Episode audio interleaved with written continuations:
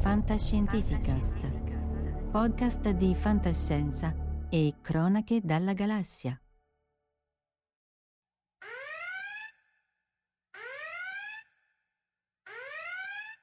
Attenzione! Allarme qualità audio. Attenzione!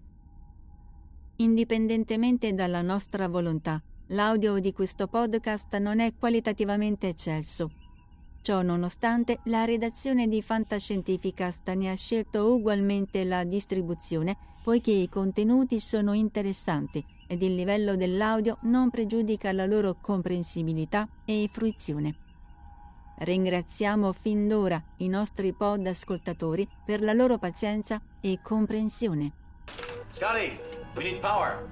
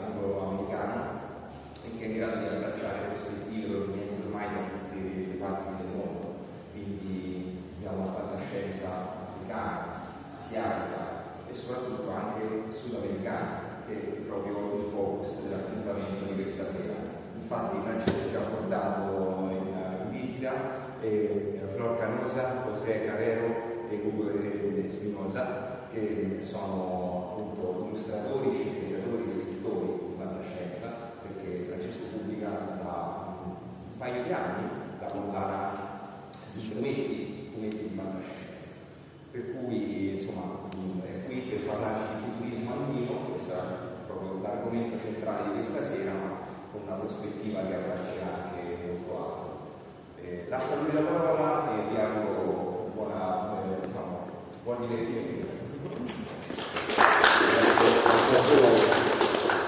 Grazie Davide, è sempre, è sempre, un piacere tornare qui in questo spazio meraviglioso che lascia sempre senza parole. E questo è il quinto appuntamento del, del Roman Future Club.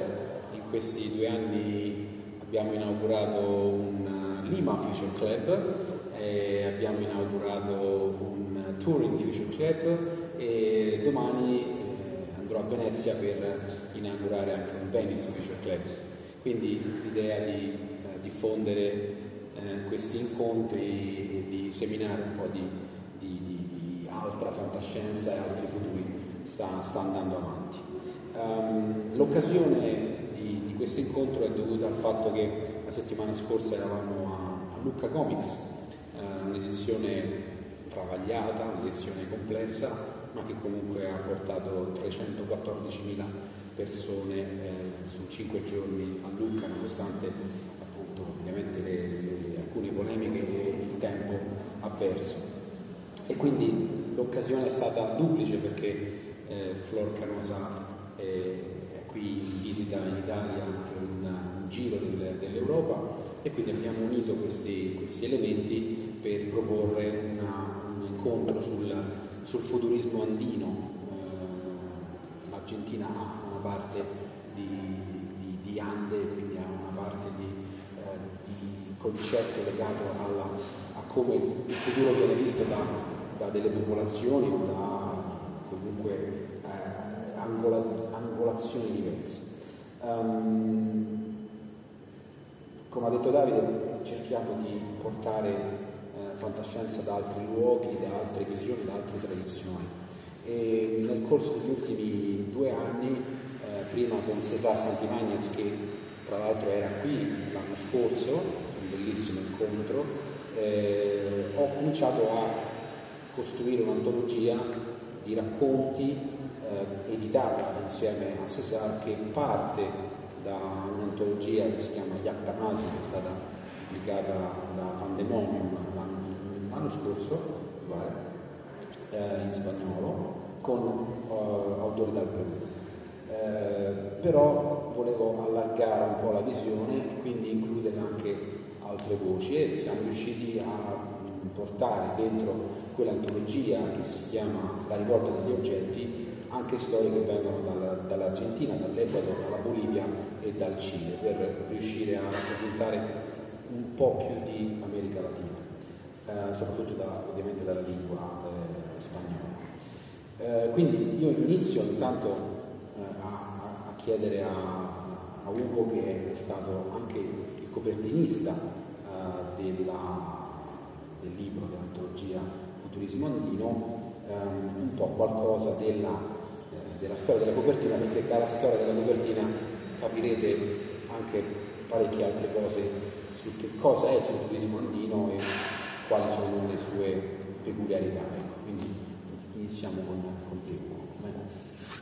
Allora, buonasera a tutti, è un piacere essere qui a Spazio 7, una, una incredibile posto bellissimo, grazie Francesco per portarci qua, gracias a mi compagno, mi compañero de, de, de sillón, de mesa.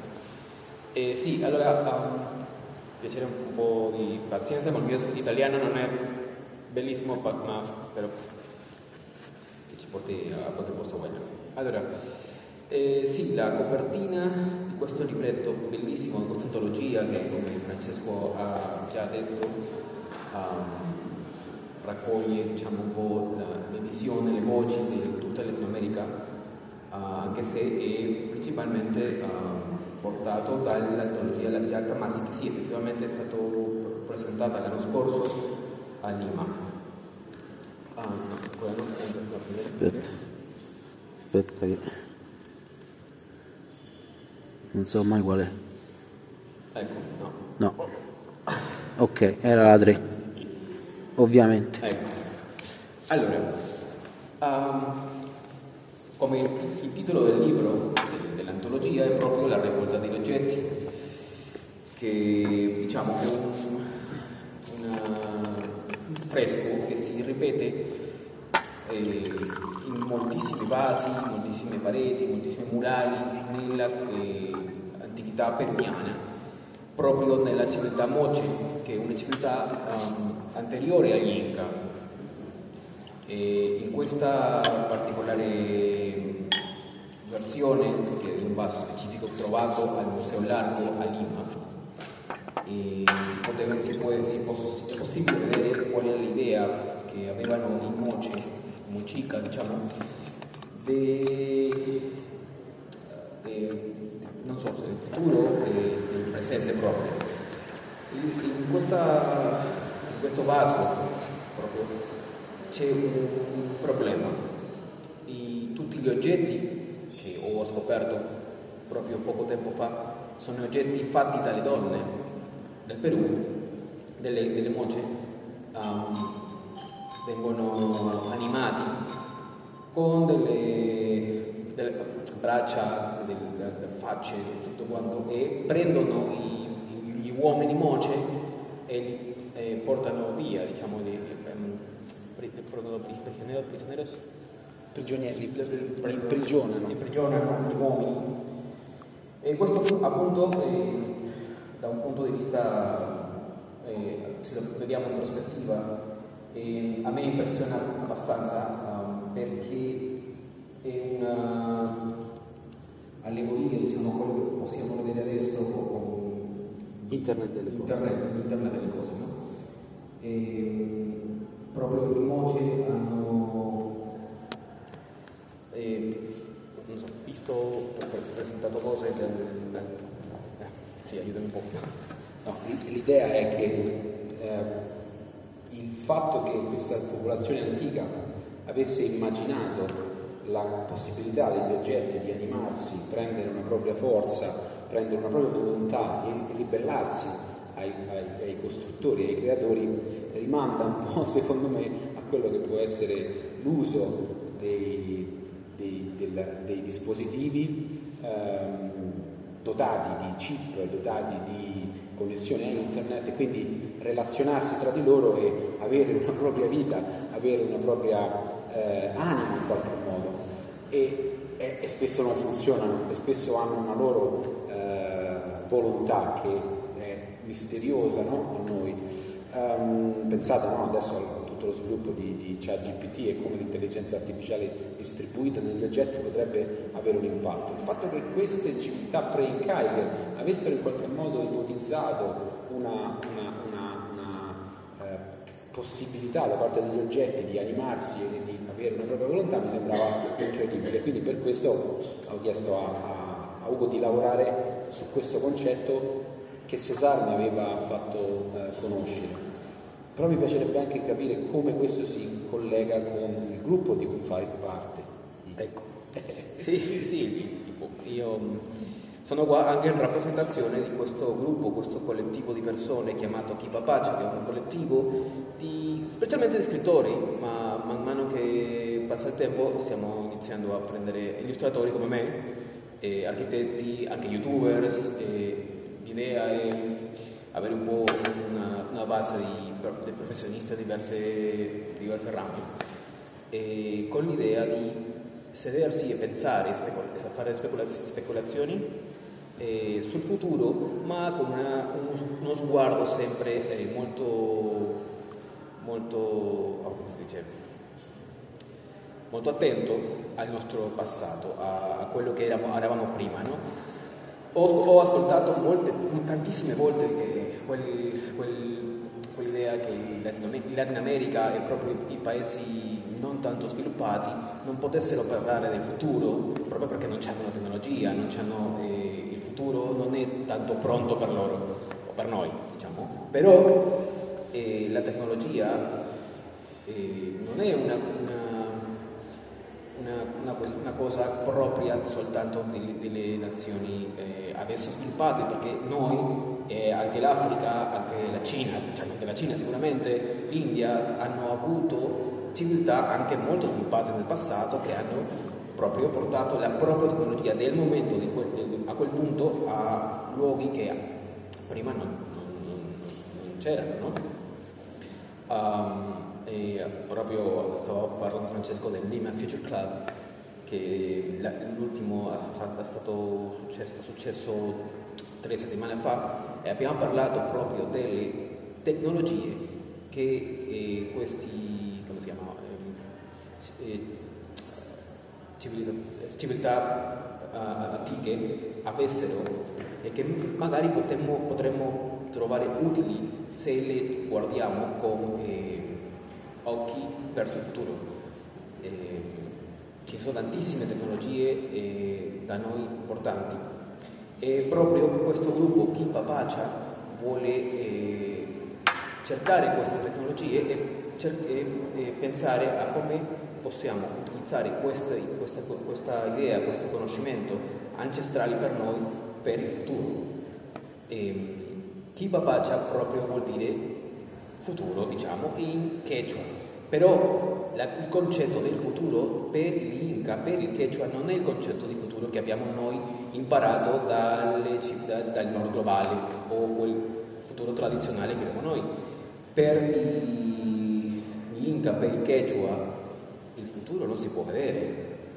Quello che noi possiamo vedere è il passato, per cui è il passato che c'è in fronte a noi. Il futuro che non possiamo vedere dietro. È dietro. E con, questi, con questa idea, solo con questa idea possiamo già renderci conto che tutte le concezioni occidentali non, evidentemente non devono essere applicate a altre popolazioni. E non sono le uniche, ecco almeno. No? Eh, beh, sì, ma c'è, c'è, una tecnologia che io ho scoperto andando... A te piace moltissimo? Me mi fa impazzire questa tecnologia perché eh, al, al, museo, ma comunque l'abbiamo trovata anche in altri luoghi, eh, c'è questo, questo, oggetto che si chiama Kipu. Il Kipu? Il Kipu, che è di fatto una, una serie di nodi, è un filo eh, con varie diramazioni e lungo queste diramazioni si intrecciano molti nodi. Questi nodi in realtà sono una tecnologia perché attraverso l'operazione che il Kipu Kamayo riesce a fare, che è una specie di IT specialist, è in grado di leggere questi nodi e questi nodi rappresentano elenchi, eh, serie storiche, eh, rappresentano quindi degli accadimenti che lo specialista è in grado di interpretare. A me non sembra niente di diverso che una specie di no, eh, codice binario in qualche modo, no? ci sono dei nodi fatti in varie, in varie modalità, per dire che eh, le popolazioni che noi consideriamo arretrate in realtà hanno quella che a me piace chiamare innovazione nativa, cioè hanno una capacità di costruire con quello che hanno con le proprie risorse delle modalità per risolvere dei problemi localmente.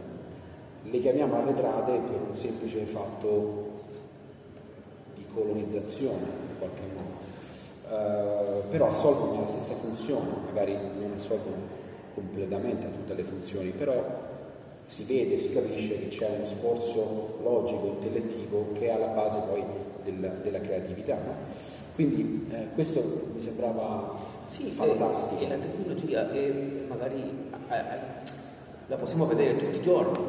A febbraio c'è stato questo fenomeno del, del Niño che ci ha colpito a Perù fortissimo.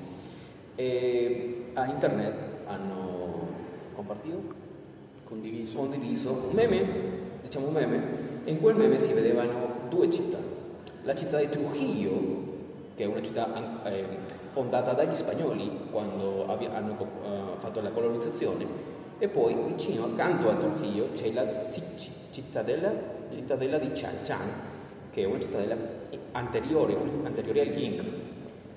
E, tru, vabbè, Trujillo, la città spagnola, era alleggiata, e, Al, eh, allagata, allagata, allagata e Chan Chan era proprio perché? Per, semplicemente perché hanno pensato che da un punto l'acqua scorre e dall'altro no.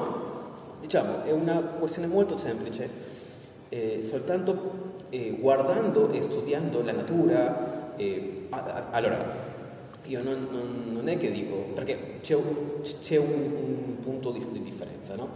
I, i, i peruviani antichi antichi peruviani, antichi inca, le antiche civiltà avevano una um, adorazione per la terra, per, eh, per, lo spirito che c'è nel mondo, per la, eh, un'adorazione, una religiosità che noi non abbiamo.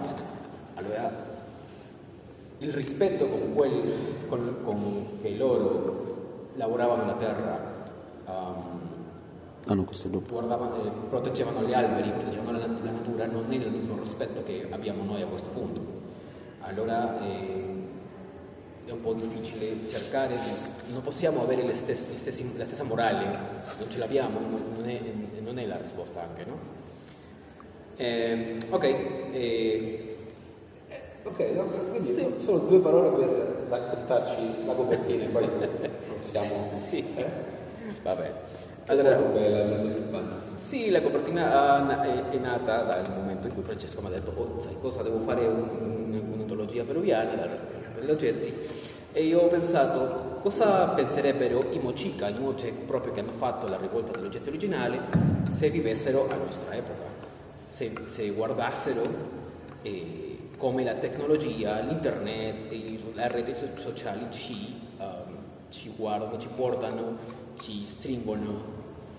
E dopo fare molte ricerche, molti disegni che ho portato a Francesco, dopo di pensare come, come, guardas, come, pensar, come, come.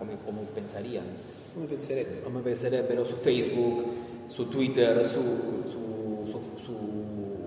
YouTube o TikTok, che sono i, quei disegni là che immaginato come che vedessero queste cose come eh, demoni, demoni, demoni.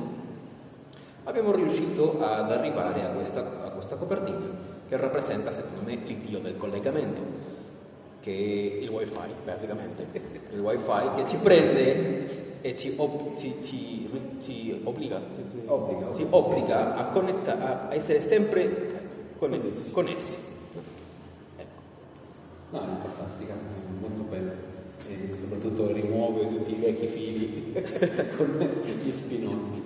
E, va bene, ok, poi avremo modo di parlare anche di altro.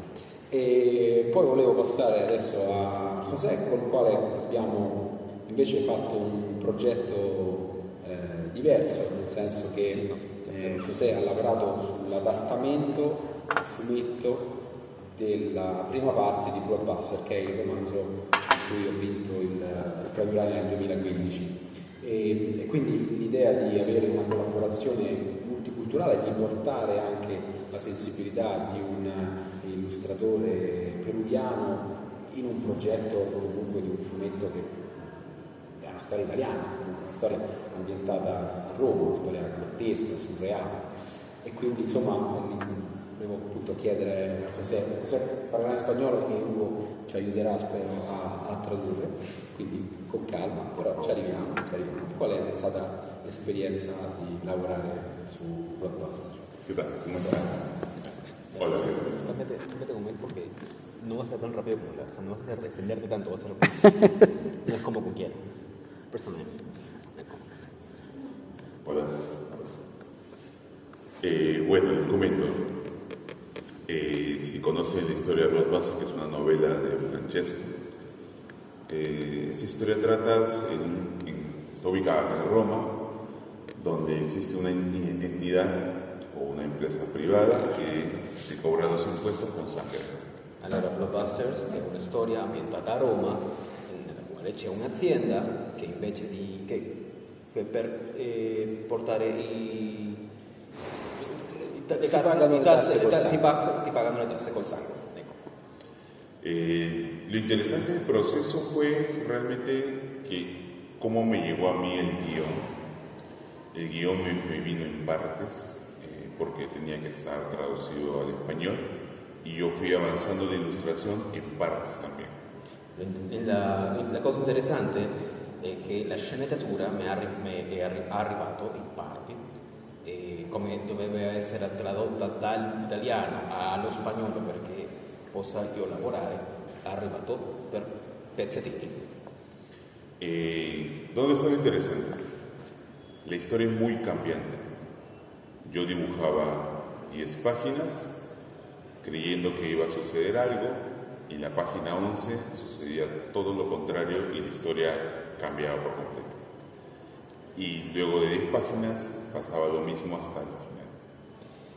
Sì, la, la, storia è stata molto molto interessante per me perché io dovevo lavorare 10 pagine e, e mentre lavoravo le 10 pagine pensavo ok, la storia sta andando da questa parte arrivava la, la, pagina 11 e la storia era totalmente diversa c'era un, un cambio totale. 10 pagine in più, un altro cambio. È stato molto, molto interessante. Eh, la historia es así. Eso es lo bueno de esta, de esta novela de Francesco, que va cambiando, va cambiando. Y también fue interesante poder dibujar toda esta primera parte y tuvimos la experiencia que al final tuvimos, yo tuve que volver a redibujarla por completo, porque creo que el estilo que, que, que queríamos encontrar, justo estamos viendo los bocetos, el estilo que queríamos encontrar se tenía que parecer mucho más a una historia que suceda acá en Roma. Okay. Eh, allora appunto questo è stato lo, la, la, parte interessante e molto interessante la storia di Francesco proprio per questo, perché è una storia che si muove, che non è statica. E l'altra parte interessante è, è, viene quando eh, nel momento che cercavamo lo, stile della storia, io dovuto, lui, ho, ho, ha dovuto cambiare, eh, ridisegnare nuovamente tutta la storia perché non era convinto del, dello, del, dello, stile che era proprio lo, quello che la storia bisognava. ¿no? Ahora ya estoy avanzando en el volumen 2 eh, y estamos haciendo, yo prefiero así, prefiero hacer el mismo método, cada 10 páginas para ver con qué me encuentro. Ya voy haciendo las primeras 10 páginas en un layout y, y las primeras 10 es totalmente historia para mí ha sido muy sorpresiva perché otra vez ha cambiato tutto lo che io immaginavo. Allora, adesso stiamo lavorando, stiamo lavorando nella seconda parte e sono ancora stupito perché la storia continua a cambiare, stiamo facendo le, le prime 10 pagine e sono già volando, volando. Eh, ecco, sono stupito di come la storia cambia e continua a cambiare. bueno, nada, eh, espero que lo puedan, espero que lo puedan leer, que lo puedan conseguir por, para que lo disfruten igual como yo lo disfrutaba en el proceso de dibujo. Gracias. Eh, allora io vorrei, se volete, il libro è disponibile a, questa, a questo momento, Speriamo, spero io che, lo, che voi potete eh, eh, disfruttarlo. Uh. Ah, Enjoy. Enjoy? Enjoy, sì, sì, sì. Apprezzarlo. apprezzarlo tanto come io quando l'ho disegnato. No? Grazie. No, è stato bello perché effettivamente eh, lavorare con, un illustratore bruniano, dovevamo scambiarci pozzetti, eh, però credo che poi alla fine questa, ehm, questa diversità arricchisce perché include dei delle modalità, delle sensibilità eh, diverse, io mandavo le foto di Viale Marconi, di, di, di, tutti i posti dove è ambientato il romanzo e, lui cercava di, di capire no, come, come, costruirlo, quindi stata una, secondo me una bella esperienza e insomma, spero che, che, il secondo e il terzo volume poi andranno lisci, insomma, come, come, come non è successo per il primo perché abbiamo dovuto un po' assestare il tiro, però adesso stiamo andando più, più semplicemente. Sì, volevo aggiungere, proprio per, lo, per quello che parlava José dello stile, che uh, noi in Perù, in Latino America, stiamo parlando un po', un po di, eh, delle nostre proprie idee e lo stile è proprio scuro, c'è molto contrasto, e, bianchi e neri, voglio dirti che è sporco, però è un po' interess- è molto interessante. Il tuo di più. È, mio, è, mio, è ancora più, più, più, sporco. E io direi che da molto tempo la Latino America eh, si trova in, sempre in, in, costante cambio politico, in costante cambio, c'è molta corruzione, corruzione, corruzione, corruzione. c'è molto, molti problemi e io direi che questo si si può vedere nelle nostre forme, di, nei nostri disegni, in nostri, le, nostre nostre, nostre, storie che, che, proprio parlando di questa antologia di Altamasi e l'antologia che poi vedete qua che è la rivolta degli oggetti, ci sono tanti temi, tante idee che, sono, che si collegano tra i diversi paesi, come eh, per esempio l'idea di un governo totalitario che ci stringe, che si stringe, no? che ci opprime, opprime no? l'idea della guerriglia, anche l'idea dell'oppressione dell'uomo bianco. Quando ho letto gli Altamasi, che è la, la prima edizione diciamo, di questa cosa, di questa antologia, sono stupito veramente perché tante delle storie, tantissime delle storie che erano storie a quel, a quel punto di diverse parti del, del Perù, del Trujillo, di Arequipa, di eh, Huancayo, e molte, molte, molte storie avevano un risentimento per l'uomo bianco, per l'oppressione. Stiamo parlando di 200 anni dopo la, la, l'indipendenza del Perù e c'è ancora un, una, 200, 200, 200 anni dell'indipendenza del Perù. Siamo una nazione ormai matura, diciamo, diciamo, ma ancora, ci sono ancora molti, molti problemi sociali che ci stringono e ci portano via, diciamo. Allora, eh, proprio quello che volevo... Sì, hai ragione, si sente più, aggiungo un elemento eh, ulteriore che è quello legato al cambiamento climatico, che ovviamente è particolarmente sentito. In, in Perù ci sono stati disastri ambientali e ovviamente... Proprio, proprio eh, c'è, un, stato un grande, grande, grande problema come il petrolio a, a, a Lima, a Lima, grandissimo e l'azienda del, non, non, ha fatto niente. niente. e non ha avuto nessuna multa, niente, niente. Sì, esatto, quindi questi temi trovate nell'antologia. E, ehm, parlando di cose oscure, eh, mi viene ovviamente facile eh, passare a introdurre, a presentare eh, Flor Canosa, che ancora non ha pubblicato, ma l'occasione di averla qui in Italia mi sembrava eccezionale per annunciare che abbiamo preso questo, questo libro qua, che si chiama La seconda, la seconda lingua madre, no, la seconda lingua materna, materna, in italiano sarà la seconda lingua madre. E, e quindi eh, volevo chiedere ecco, a Flor questa, questo libro di che cosa parla e come, come l'hai scritto, insomma, credo che ci sia molta Ieri a cena parlavamo e lo abbiamo descritto come un mix tra Charlie David Foster Wallace e David Cronenberg. Quindi le aspettative sono molto alte, ma vi posso dire che la, la traduttrice mi ha mandato il primo capitolo e, ed è una bomba, quindi a te la parola. Grazie.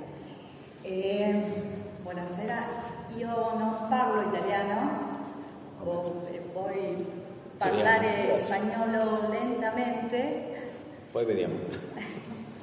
eh, bueno, la segunda lengua madre es una novela de tradición cyberpunk eh, que es una eh, pertenece a lo que llamamos nueva ficción extraña o new weird que es una mezcla de géneros, no, no es ciencia ficción o fantasciencia pura, sino que incluye algo de terror, eh, algo de política, eh, algo de, de, de distopia. Uh, allora, eh, la seconda lingua madre sarebbe una storia cyberpunk, dentro, dentro la tradizione cyberpunk, ma io direi che si inserisce dentro di questa, del, del new, new, Weird, new no? weird. che è una miscela, diciamo, di uh, tradizione della fantascienza, un po' di fan, un po' di horror, no? politica. e un po' di politica.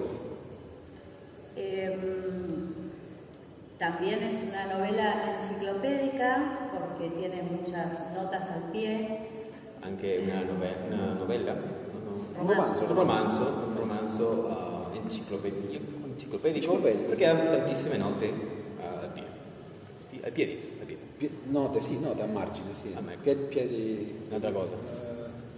Uh, uh, piedi pagina. Avete capito tutto? eh, es mi primera traducción al italiano. Eh, es, es, una novela que le está yendo muy bien en Argentina. Estuvo nominada a algunos premios en Argentina y en España.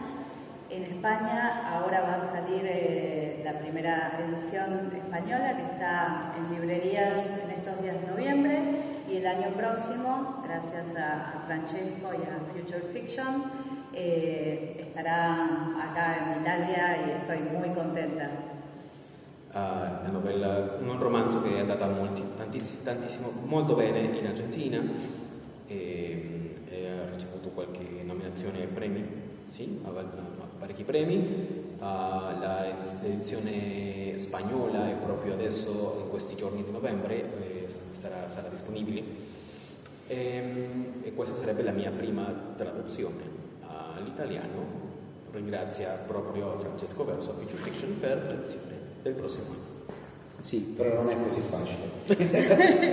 Ti devo fare una domanda su che cosa è la seconda lingua materna, perché un po' dobbiamo dare un po' di, di idea, no? Da dove viene questa seconda lingua? Eh, la segunda lengua materna es un virus que contamina al, a un hijo, habla sobre una maternidad monstruosa, sobre una mujer que muere en el parto y eh, su conciencia sube vacapiada a la nube y se introduce en el cerebro de su propio hijo. allora. allora. Questa seconda lingua materna verrebbe eh, proprio per un virus che attacca un bambino, sì, e la madre muore e la coscienza della madre si um, solleva alla nube, cloud, cloud, e poi discende sulla mente del proprio figlio. Infetta, infetta, il proprio. infetta il proprio figlio attraverso il virus. Ok. Quindi fatto bene. una cosa molto cyberpunk, molto weird, molto cyberpunk. Fantastico, quindi io aspetto di, di leggerlo e di pubblicarlo il prossimo, il prossimo anno. Okay? Grazie. Io Grazie. vorrei chiederti, mi gustaría preguntarte si, o sea, por ejemplo, ahora he conversado o, o un po' delle, dei temi della fantascienza latinoamericana, había hablado de algunos temas ¿no? sobre la, la política, el, digamos, la, el miedo al estadio totalitario, esas cosas, y de lo que tú sabes de la ciencia ficción argentina, por ejemplo, ves ese tipo di cose o ves temas totalmente differenti. Voglio chiederle lei se quel, quei temi che io ho parlato della fantascienza peruviana si, sono anche, sono anche nel, nella fantascienza argentina. Hay varias, eh, hay diferentes ramas o zonas de la ciencia ficción argentina. Eh, hay una ciencia ficción argentina muy preocupada por la, la, situación política o que toma la dictadura militar como tema y eh, lo analiza desde el presente o lo proyecta hacia el futuro. Eh, C'è una gran parte della, della fantascienza argentina ha diverse uh, rami. Eh, sì, c'è una, una, importante parte della fantascienza argentina che prende lo Stato totalitario, il governo militare. eh, militari, militari e lo progetta verso il futuro. Eh, la ciencia ficción argentina es muy urbana, no hay tanta ciencia ficción andina. Eh, esta novela está ambientada en una zona de la Argentina que no es Buenos Aires, que es La Pampa, que es una zona muy llana, no tiene ninguna montaña. Y ahora hay varios, varias novelas que están ambientadas en esa misma zona. es prácticamente un desierto, pero nos resulta muy interessante.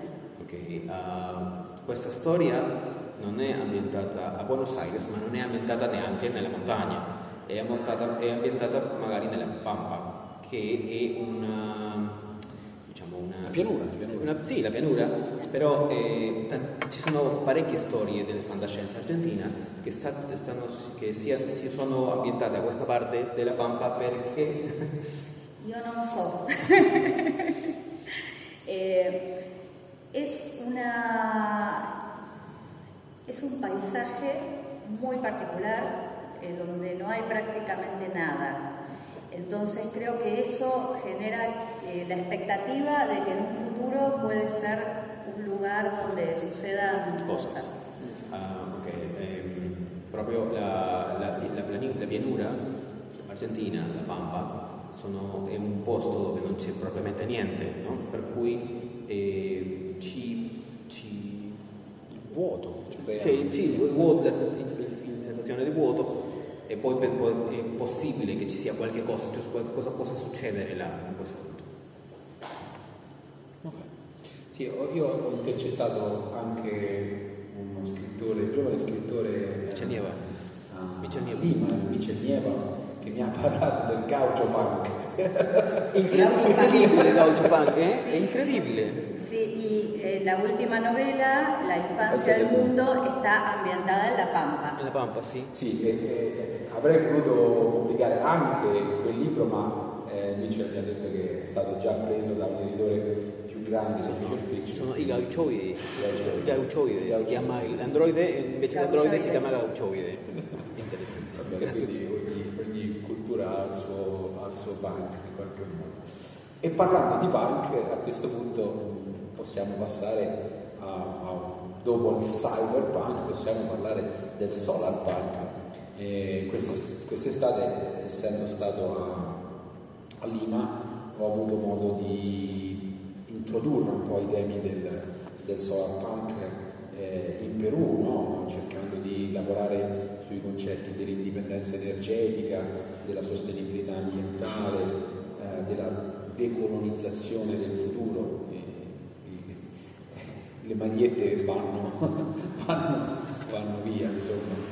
Eh, per cui eh, con Ugo abbiamo anche lavorato nel corso di questi mesi all'adattamento un altro mio racconto che tra l'altro è inedito, che si chiama Evoluzione, fa parte proprio di un'antologia che si chiamerà Evoluzione, una serie di racconti ambientati nel scenario dei camminatori, che è il romanzo Solar Punk che ho pubblicato nel 2018.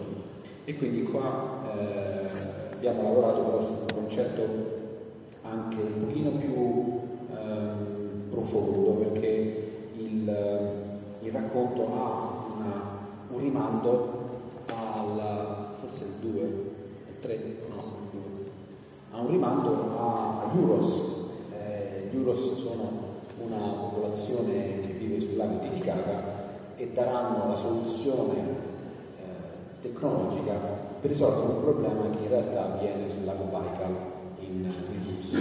Quindi eh, questo legame tra due popolazioni che vivono eh, su- sulle sponde un lago era ottimo per parlare di come il solar punk connette comunità, condivide soluzioni eh, che funzionano per la sostenibilità ambientale, ma poi le adatta alle, alle- alle- alle condizioni e situazioni locali.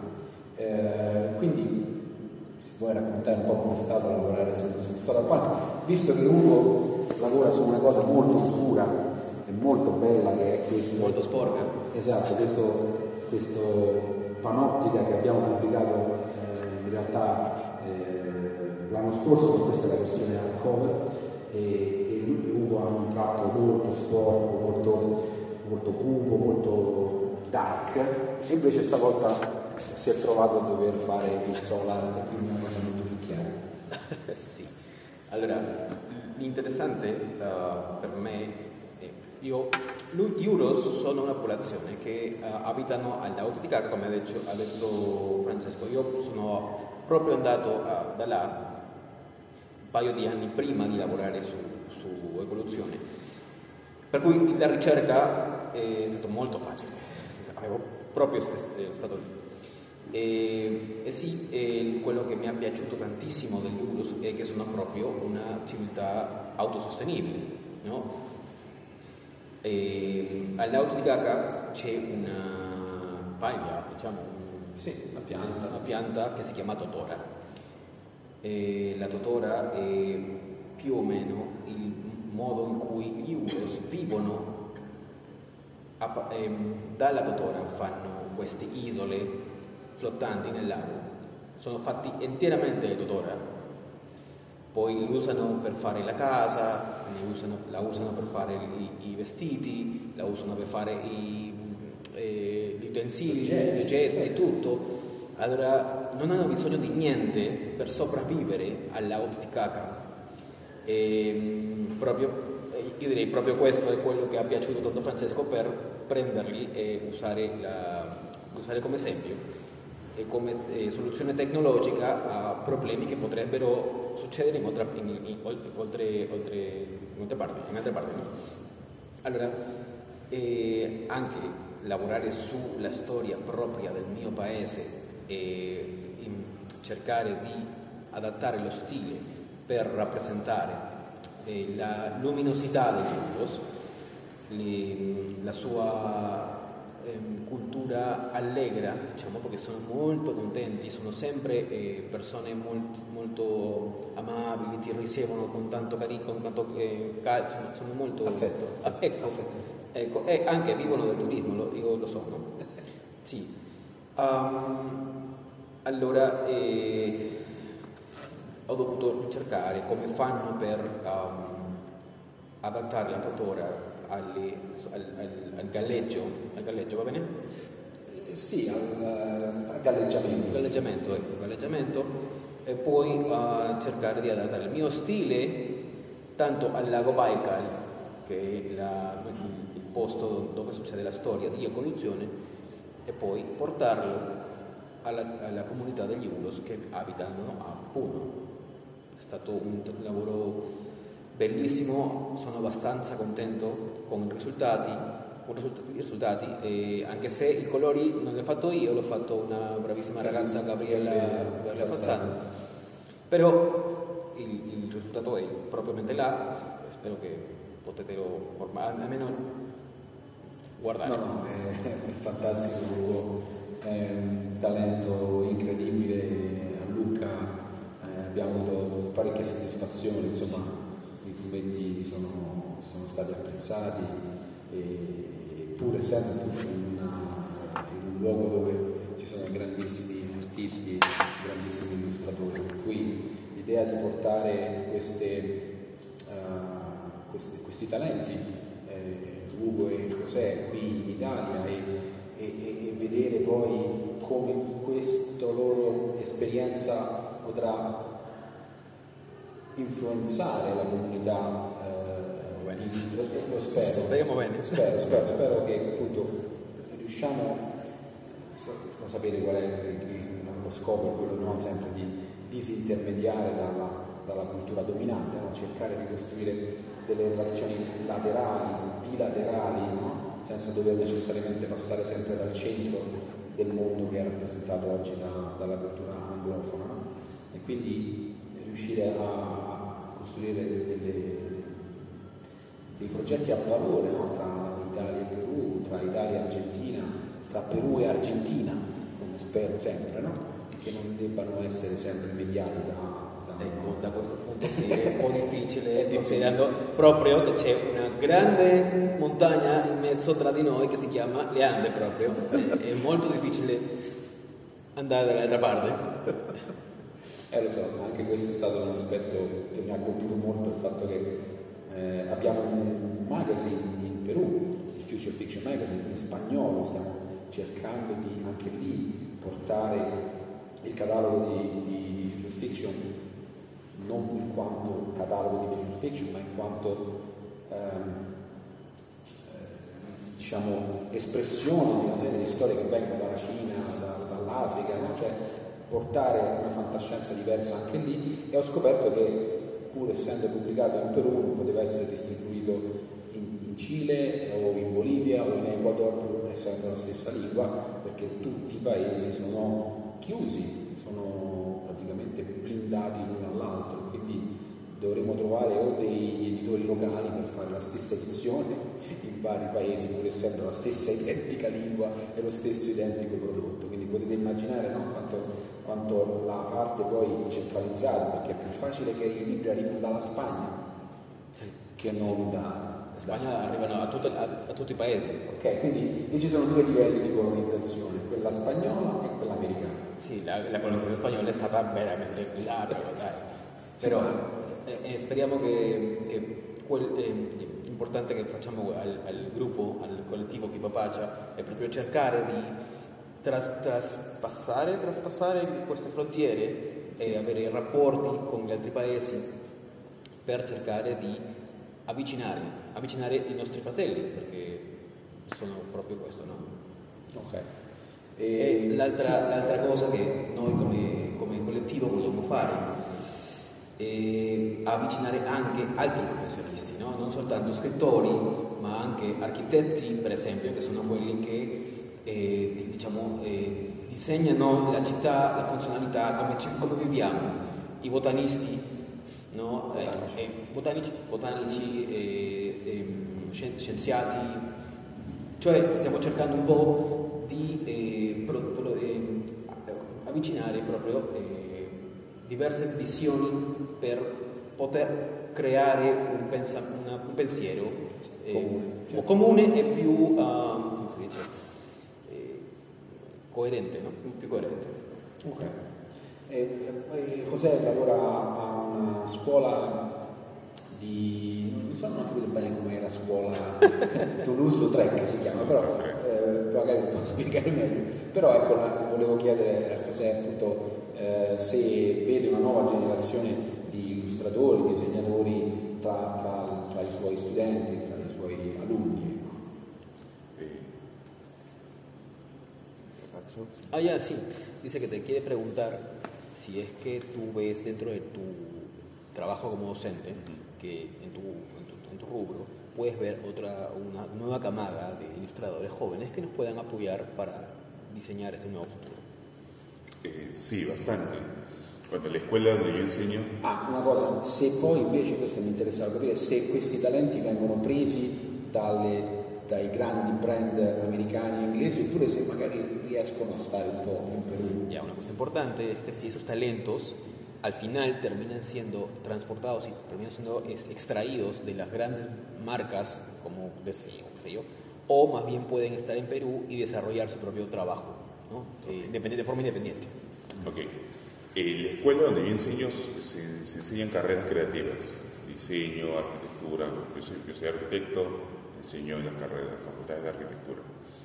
Eh, a nivel de ilustración hay bastante talento y como lo conversamos otra vez, sí, es inevitable tener muchas referencias extranjeras de dos tipos, las que son para el este, japonés y las referencias este, Estados Unidos. Ok, la, la, escuela, la, scuola, la scuola dove io lavoro è una scuola proprio di eh, professionisti eh, della creativa, diciamo, architettura, eh, animazione. Lui è proprio, proprio, un architetto che lavora e insegna a questo, a questo posto. No? I, gli alunni i ragazzi che stanno a questo punto eh, imparando eh, sono i talenti, che c'è talento, c'è moltissimo, tantissimo talento. Sì, eh, ho visto che sono influenzati da eh, le più grandi, sì, tanto del manga e dell'anime come del, eh, degli Stati Uniti.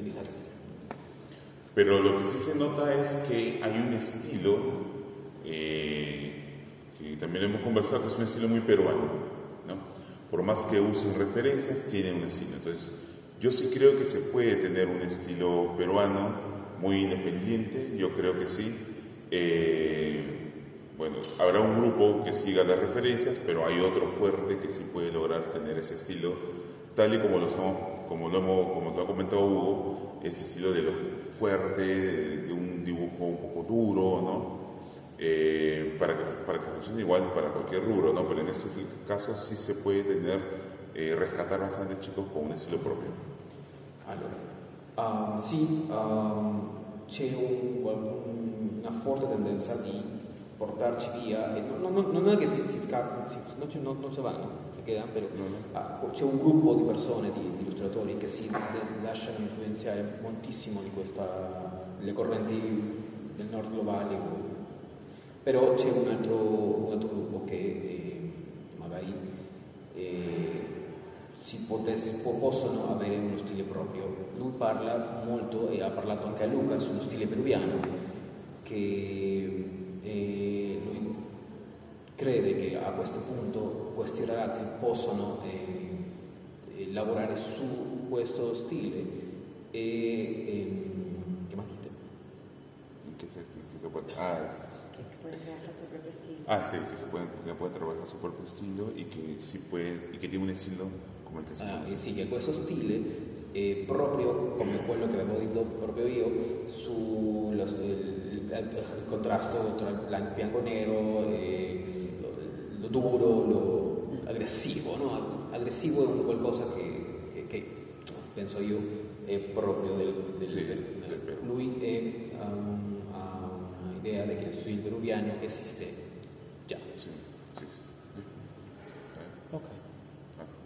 E, e adesso volevo chiederti se stai lavorando a altre storie e se stai scrivendo altre cose di fantascienza perché a me interessa più che altro quello.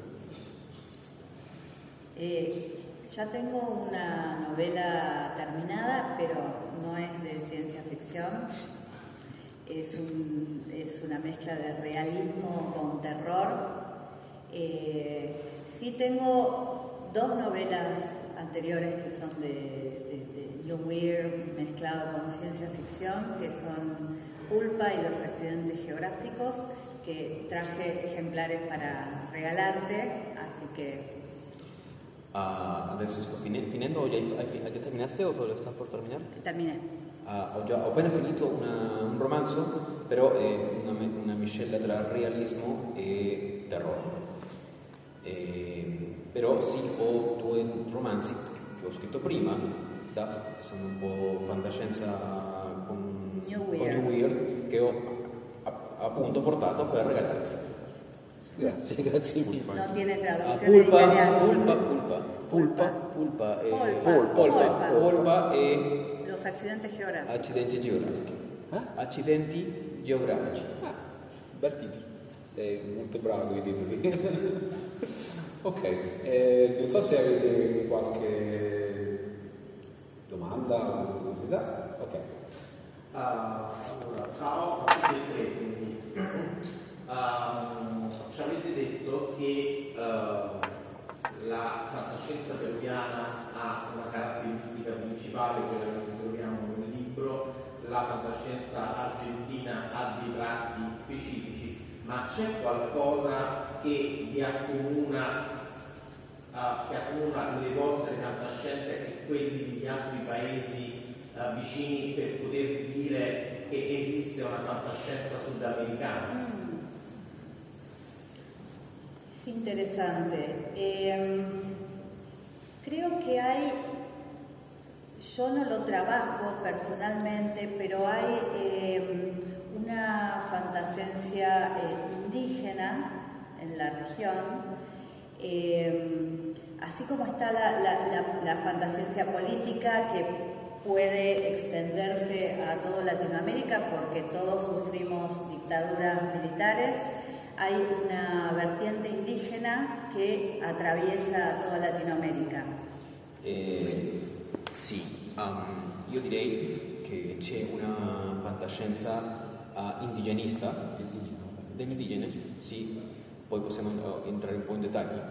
Ehm, così come tutti i paesi del- della regione hanno avuto dittatu- dittature, dittature militari e per cui c'è un qualcosa che, ci- ci- che è comune a, a tutti noi, c'è anche un qualcosa di indigena tra di noi che eh, sta cercando di avere una voce. no? Io direi sì, sono molto d'accordo con quello che, che sta dicendo este, Flor. Ehm, questa fantascienza indigena ci, ci riporta alla spiritualità che avevano le popolazioni indigene. A- le- avete ascoltato il termine ayahuasca? Ayahuasca e altri, altri piante allucinogeni no? Che tutti, i- mo- moltissime, non, non voglio dire tutti, ma moltissime delle, delle- se volete cercare di provare l'ayahuasca chiedo. allora eh, sì ehm, perché ci, sono questi, queste piante allucinogene che abbiamo usato dall'antichità anche c'è il, allora, questo, questa, questa idea indigenista dello spiritualità e della, della- delle piante eh, si sta sviluppando in una mm, fantascienza proprio come lei dice eh, ed è comune a tutta la regione dal Messico fino all'Argentina e in Cile. Cile magari non tanto, però sì, sì, il, resto, il Brasile sì, eh, Perù, la Bolivia, la Colombia sì. sì. Voglio, voglio, aggiungere che avendo anche io una, uno sguardo su, tutto il continente, tra l'altro pubblicheremo tra qualche mese eh, La mirada de las plantas, cioè sì. La mirada de las plantas di Edmundo Pasoldan, che è un autore eccezionale boliviano e che appunto parla proprio di queste piante allucinogene e di come queste eh, creano degli effetti diciamo sconvolgenti no, sulla percezione della realtà ma anche innestato su problemi di dipendenza da internet eh, quindi è un romanzo anche molto complesso sofisticato eh, quindi c'è questo, eh, questo aspetto Uh, devo dire che quello che accomuna eh, l'America Latina, come, come c'è, c'è stato evidenziato, sono due cose, uno aspetto politico e l'altro aspetto ambientale. Eh, tutto il continente dell'America Latina è un'enorme mm, miniera vegetale, minerale, umana da cui si estrae, si estrae, si estrae, si estrae e quindi questa, questo estrattivismo che è proprio l'ultimo aspetto del, del capitalismo no? che, che, che, stiamo sperimentando lì ha degli effetti devastanti e questo unisce, eh, non è possibile leggere la fantascienza dell'America Latina senza considerare questi due, questi due aspetti. Poi c'è chi ovviamente vuole evadere, magari immaginare no, viaggi da altre parti per allontanarsi da questa realtà, però è questa la parte più, secondo me, feconda e più, più interessante da... Più originale anche, no? Anche quella, sì, più originale, certo. No, no. no. Eh, altre domande? Ok. So, volete aggiungere qualcosa? Ah, soltanto quello che sulle piante c'è un'antologia peruviana che ah, è vero, è vero, ipernatura. Ipernatura. Ok, no, già sul mio testo. Sì, appunto. sì, è un'antologia peruviana che speriamo possa essere aggiunta eventualmente al catalogo di Future Fiction, sicuramente, sì, e proprio sull'uso delle piante e l'articolazione in base a questo, no? Sì, non so se è stato...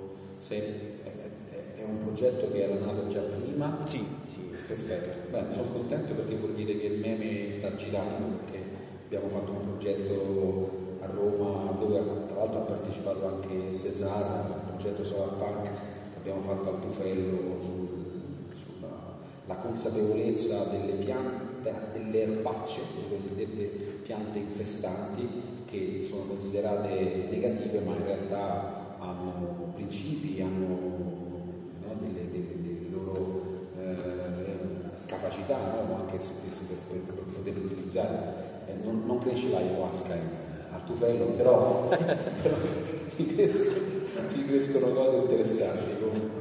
E quindi conoscerle aiuta anche a capire quello che possiamo fare nel nostro quartiere, eh, soprattutto per questo fenomeno, vabbè ve lo accenno perché è carino, eh, anche se inquietante, questo fenomeno si chiama green blindness, cioè la cecità del verde, eh, perché è stato sperimentato, sono state fatte delle, delle, delle prove, dei test, se vi fanno vedere una, uno sfondo verde di piante e poi vi mettono una tigre al centro, il 99% delle volte se vi chiedono cosa vedete, vedete la tigre, non vedete mai le piante, le piante sono diventate uno sfondo, una decorazione, qualcosa di puramente da, in secondo piano e quindi siamo diventati totalmente ciechi alle piante e dovremmo invece tornare ecco, a conoscere. Seguendo con questa idea, futurismo andino non, eh, è un termine che non considera l'Amazzonia. E proprio dovre, dovremmo pensare a, a l'Amazzonia è un, il più grande però, pezzo di, dell'America Latina. Però, però, le Ande, cioè il Perù, è, le, le, Ande attraversano l'Amazzonia, l'Amazzonia peruviana. Le Ande no, le, l'Amazzonia finisce proprio alle Ande. Ok, perché c'è una parte... parte che sì, sì, però, però sì, hai ragione, però ecco, io volevo fare un'antologia brasiliana e quindi poi c'è il famoso problema no, della lingua, del portoghese che esclude gli amici brasiliani no, da... Non è la lingua che esclude. Beh, la lingua, la lingua è la stessa e siamo anche esclusi. La lingua non le esclude ma li rende diversi, no? Sì, sì, cioè, parla un'altra lingua, non perché siamo diversità di, di, di Sì, no, vorrei, no, quello che volevo dire è che l'esclusione viene da, da molte altre ragioni, no? Perché sono tanti paesi, sono, siamo tanti paesi e tutti siamo esclusi. Sì, quello, quello fa, sì, quella è un'esclusione. Esclusione che? È un'esclusione dovuta alla, alla, alla, colonizzazione, credo. Non lo so, c'è un motivo. Come, come non riuscite a comunicare tra di voi? Perché? Perché non riesce a spedire i libri da Bolivia in Perù? Perché? No, da Bolivia a Perù sì, cioè non ci sono le Ande, ma a Perù a Cile non ci sono le Ande, possiamo andare a... Eh. Non lo so, non lo so. Ho capito, ma le Ande, cioè noi abbiamo le, le Alpi, non è che... Cioè, sì, però sono... Pure reali, sono, no, yeah, però, sono, però sono realtà diverse. Il Perù, il Perù e la Bolivia sono, sono paesi in, cui lo sviluppo delle vie di comunicazione non, non è tanto potente. Okay, però la Panamericana, cioè al Cile. Al Cile. Al Cile eh, sì. però non fa. No. Eh, eh non so. Eh, questo è, è, è strano. Eh sì, è strano. Vabbè. Vabbè, speriamo. Comunque con internet qualcosa si riesce a fare o no? No. Non, non, voglio, non, voglio, dire che perché non c'è Amazon, no, non, non, mi piace quel dire perché non c'è no, Amazon, non lo facciamo, però, eh, sì, però l'ebook eh, se, si vende, se si vende in, in soles, che la, la, okay. la proprietà non si, vende, non si vende in pesos argentinos, eh, non è, non è cilese. Ja, come regione sono, siamo una regione ancora non matura, no? Allora, una grande, un, grande, un grande vantaggio che avete qua in Europa è che tutti fanno, tutti avete, avete l'euro. Avete l'euro, sì. tutti, tutti hanno la stessa economia, ma da poco però, eh, non, è che, cioè, non è che andiamo da tantissimo tempo, però c'è chi, chi non lo vuole nemmeno pure avere. Sicuramente. Va bene. Allora, grazie, intanto se volete poi i libri sono, sono qua, i fumetti sono qua, ti invito comunque a spogliarli perché sono molto belli. C'è Davide che compra No, no, no, eh, ti sei un po' liberato, vabbè. Siamo qua ancora per qualche minuto e poi... Tranquillissimo. No, vabbè, no, ci sono altre domande. Vai. Uh, che mi è venuta fuori diciamo, dal discorso che avete appena fatto, e cioè uh, l'accesso alla tecnologia. Uh, in realtà voi ci avete parlato di due tipologie di tecnologie totalmente diverse. uno che è quello naturalistico delle piante, dire, arcaico in qualche modo, e l'altro invece quello suo sempre il punk proprio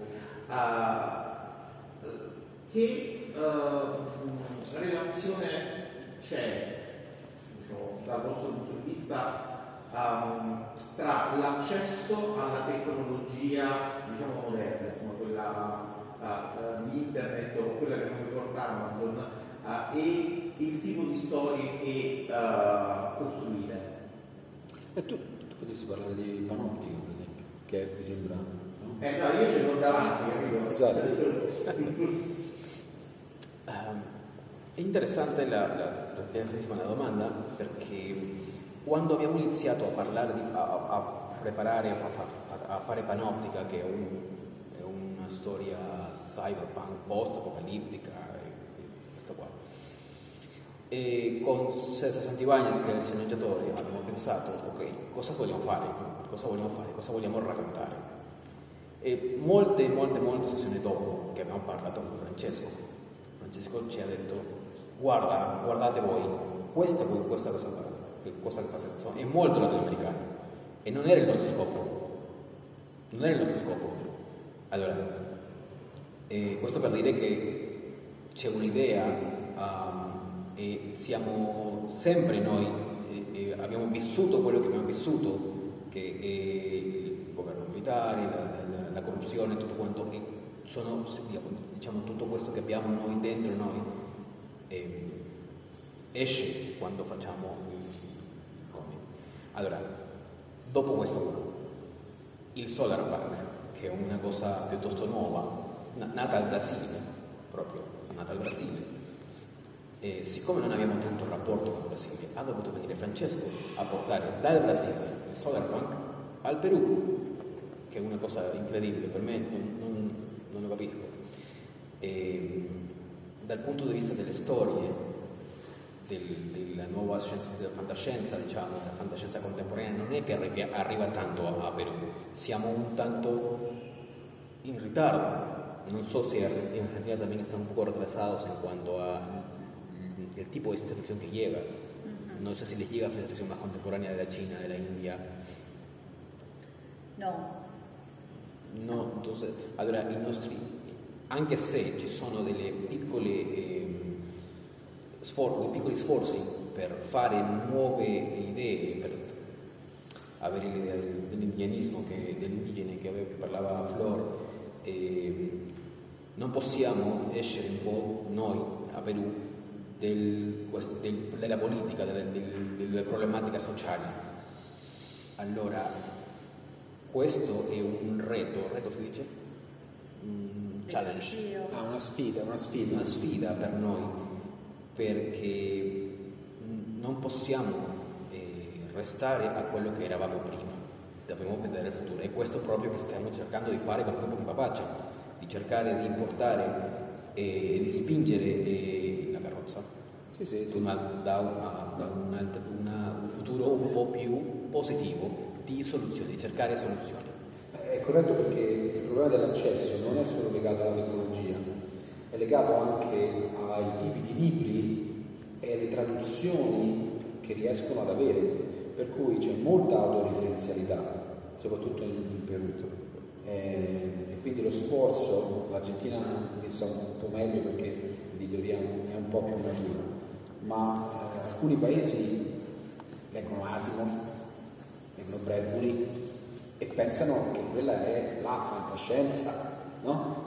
E è fantascienza di mezzo secolo fa, anche di più. E, e, e quando scrivono ovviamente quello che entra esce, no? E per cui l'alimento culturale, l'accesso alla contemporaneità è anche legato a questo. Quindi eh, quando io vado in questi paesi e dico da quali lingue traducete, la lingua è sempre l'inglese e in, in alcuni casi va bene perché traducono cose contemporanee, ma in altri casi sono rimasti ai classici e quindi questo resta un problema. Prima della tecnologia arriva anche no, il problema dell'accesso alla cultura, che tipo di libri vengono pubblicati in questi paesi. Ok. Per i classici, scusate, poi sì. giorno con Francesco, però i classici comunque ne garantiscono un'alta qualità, nel senso che per essere diventati classici sono ah? ma sono vecchi, è come se tu dipingessi i putti. Dipingi i putti non è che vai molto lontano oggi, no? Questo ce la giochiamo. Ce la giochiamo. Dopo la seconda Respecto al acceso a la tecnología, en Argentina tenemos un amplio acceso a la tecnología, no somos productores, tenemos zonas de producción de tecnología propia, eh, Samsung, Motorola tienen eh, lugares en Argentina donde producen, pero respecto a los consumos culturales, el acceso a la literatura, la capital de la cultura latinoamericana es Barcelona, si las cosas llegan a Barcelona, para leer a un autor boliviano necesitamos que se publique en España y después llega a la Argentina. Entonces, en eso estamos atrasados culturalmente. Ok, rispetto all'accesso alla tecnologia, non è che non abbiamo accesso, accesso alla tecnologia, in Argentina ci sono eh, aziende e fabbriche, fabbriche, fabbriche di Motorola, di Samsung, eh, abbiamo l'internet, abbiamo tutto quanto, però il problema dell'accesso viene con uh, l'accesso ai contenuti culturali. Non è possibile che un libro pubblicato a, Bolivia debba arrivare prima a Barcellona per, essere, per poi poter arrivare all'Argentina.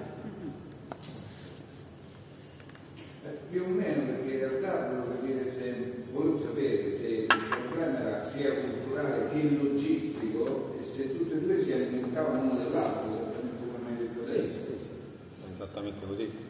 È anche una forma, una forma di sigillo di approvazione, È autoreferenziale, cioè eh, perché se non vieni pubblicato fuori dal tuo paese non hai neanche... sì, no? un po' come da noi.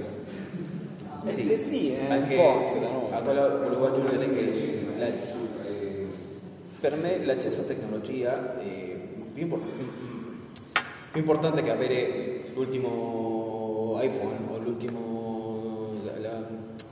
l'accesso al, al qua- 5G o questa cosa qua è l'investigazione scientifica che sta succedendo al mondo che magari non succede per esempio a Perù, a Perù, non so se, non Argentina sì. Ah, c'è qualcosa, no? Eh. E, e a questo punto io direi che divulgatori scientifici, divulga- divulgatori scientifici do- dovrebbero, eh, e stiamo cercando di portarli anche al nostro collettivo, perché devono eh, essere una parte importante a, eh, espo- ehm, a dare ai, agli scrittori, ai creatori eh, eh, herramientas, Ali- no. herramientas, tools. Strumenti, strumenti per lavorare e pensare al futuro. Puoi tradurre? Se vuoi vieni, eh. Ecco. Però io allora, a questo punto però una domanda, cioè arriva Asimov, ok, arriva Asimov tradotto e si innesta però su una cultura che non è la cultura di Asimov. Cioè come quando sono arrivati da noi i manga, ok, all'inizio i primi esperimenti poi sono tutti il manga italiano è una cosa raccapricciante. Però in ogni caso, al di là dei risultati, non viene fuori, cioè Asimov in, in, in Perù non può venire fuori Asimov, deve venire fuori la versione peruviana di Asimov, Sì. cioè non può venire comunque la fotocopia di Asimov, questa quindi in ogni caso c'è una rielaborazione fatta dalla cultura di arrivo. Sì, ma non lo esporti.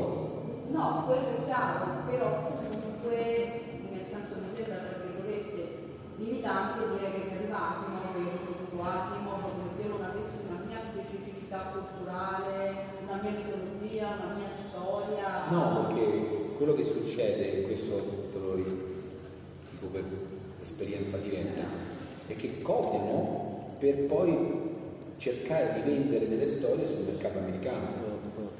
Quindi poi non riescono a venderla perché quando arriva l'editor che vede una cosa che suona molto antica, suona molto e poi dicono ah allora c'è discriminazione. No, non è discriminazione, è il fatto che questo sistema ha generato delle enormi disuguaglianze e, e quindi questo è poi il prodotto che aumenta le disuguaglianze. Un attimo que lascio, debo tradurre la, la demanda de ley a José. Ok. Lo que ella dice es que así como llega Asimov, ¿no es cierto? Eh, lo que sale no debe ser Asimov. ¿No es cierto? Por ejemplo, cuando ella dice, cuando sal- llegó el manga italiano, eh, llegó el manga Italia, y lo que se produjo fue manga italiano, no fue manga italiano. ¿no? ¿Qué se produce acá cuando llega esa influencia? ¿Producimos o no producimos lo mismo? ¿Copiamos o no copiamos? Francesco dice que hay mucha copia, ¿no?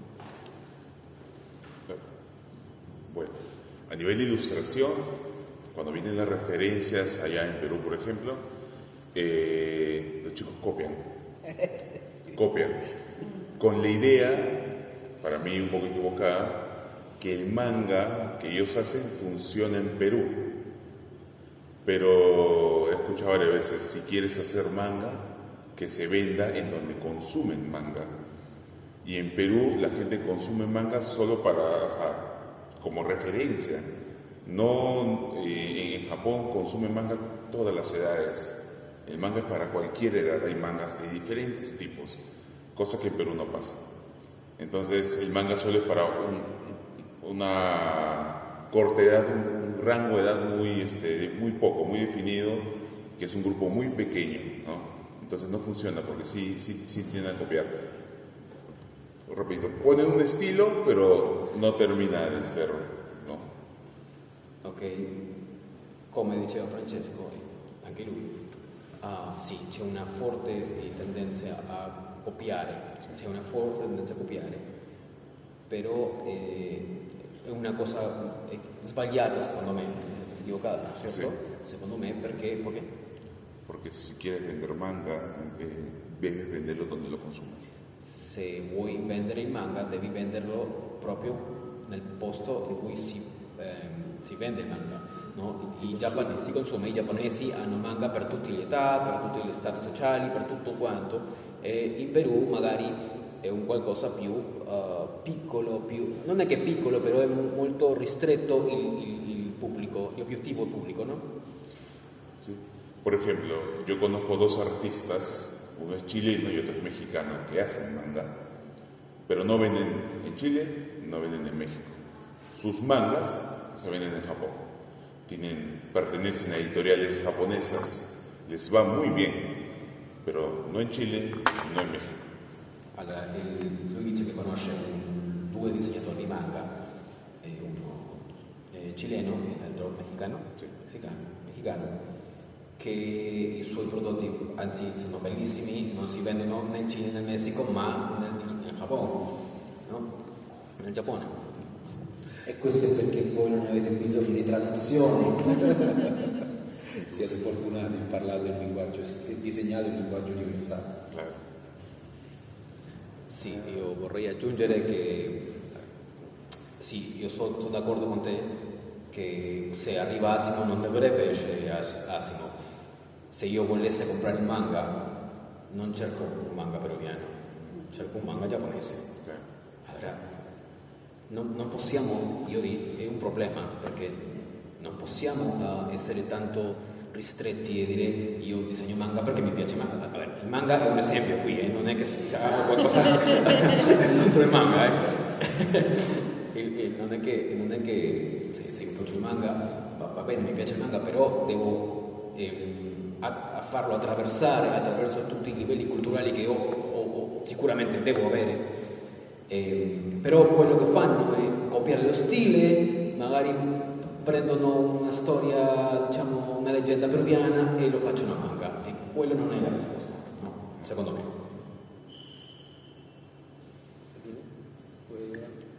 Sì, ma cosa c'è. Qui c'è anche un problema di digital divide, cioè nel senso che le paesi capitalisti più avanzati hanno eh, infrastrutture digitali e fisiche che facilitano l'esportazione dei loro prodotti nel- mondo. Nei paesi, diciamo, non sviluppati, i paesi meno inseriti nel capitalismo non hanno queste risorse sia diciamo, infrastrutture digitali, Sì. anche fisiche che facilitano sia l'aumento della domanda interna e poi l'esportazione. È proprio per quello che io non volevo dire, magari perché non abbiamo Amazon, non possiamo vendere tra di noi, però è, è un- una, rispo- una risposta ca- capitalista per un problema che, che, no, che non- scusa, non a caso il Giappone è la terza potenza capitalista mondiale, poi un'isoletta il Giappone. Però, come diceva, come diceva lei, prima che hanno una forte domanda interna, poi questi prodotti culturali anche in Italia hanno iniziato ad arrivare tramite le televisioni negli anni 80 e da là sia gli anni che i fumetti poi insomma, sono diventati di consumo di massa. Di massa. sì, cioè addirittura il il fenomeno qual è stato da noi? Che questi prodotti hanno iniziato a influenzare l'identità italiana. Cioè molte persone dell'età mia, io ho quasi 50 anni, sono in parte cresciute con quei prodotti giapponesi e questo ha influenzato anche la costruzione della nostra identità sostanzialmente.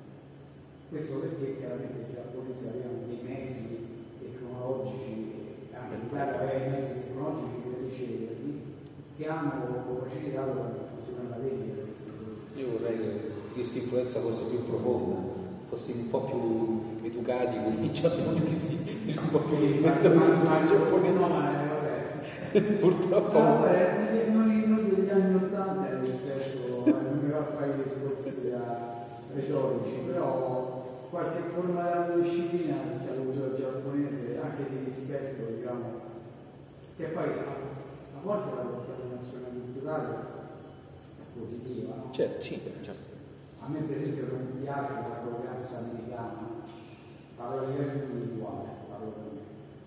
E piace tutti gli uomini, come parlava Francesco, la forma di, di rispetto c'è in Giappone, anche per le persone più anziane. Quindi sicuramente anche il vostro paese ha tanta ricchezza da questo punto di vista, bisogna trovare il modo per, per esportarlo. Sì, e a questo punto eh, hai, un, hai, hai, arrivato a un punto in cui i nostri paesi, Argentina, Perù, non sono tanto legati perché la storia, de, de, de, prima che il mondo sia tanto globalizzato, i, i, nostri paesi hanno avuto proprio delle dittature militari in, in diversi momenti degli, della storia. Allora, negli anni 80, ad esempio, Perù era chiuso, non arrivava nessuna, eh, né, né, del Giappone né degli Stati Uniti, di nessuna parte. Allora, a quel punto si è sviluppato qualche cosa interessante. Se tu cerchi eh, eh, fumetti o, o musica, musica importantissima, da quel momento, in, quelle, in, quelle, eh, eh, in quegli anni, magari troverai qualcosa diverso. Lo Psychos. Lo, lo Psycho un po' più antico, però, però, sì, è proprio parte del movimento, è l'inizio del movimento punk. ¿No? E probabilmente in Argentina avete avuto, en Argentina seguramente han tenido momentos históricos diferentes en los cuales han tenido más o menos relación con, con Estados Unidos o con, con Japón, ¿no es cierto? Dependiendo de, de, del momento en el cual la, la, dictadura militar se ha posicionado en el poder, digo yo. Dico. Sì, sì, è corretto, è corretto. Quindi da una parte la chiusura può, può migliorare uno sviluppo autoctono, eh, dall'altra parte quando si apre, eh, se, se, l'influenza è troppo forte rischia di marginalizzare che è quello che, che, è quello che succede adesso, no? un'ondata di manga, ondata di Marvel e DC, Disney e ha devastato la scena locale, quello che avviene dappertutto. Resistiamo, decolonizziamo? Eh? Grazie. Grazie.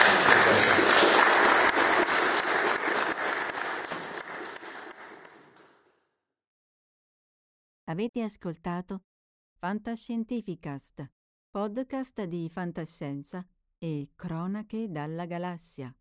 Da un'idea di Paolo Bianchi e Omar Serafini con il contributo cibernetico del Cylon Prof Massimo De Santo. Potete seguirci ed interagire con noi sul nostro sito fantascientificast.com sul profilo Instagram Fantascientificast, sul canale Telegram Fantascientificast e sulla nostra community Telegram t.me slash fsc community. Se siete particolarmente timidi potete utilizzare la vecchia, cara e affidabile posta elettronica scrivendoci all'indirizzo redazione chiocciolafantascientificast.com Tutte le puntate sono disponibili sul nostro sito e su tutti i principali servizi di streaming on demand.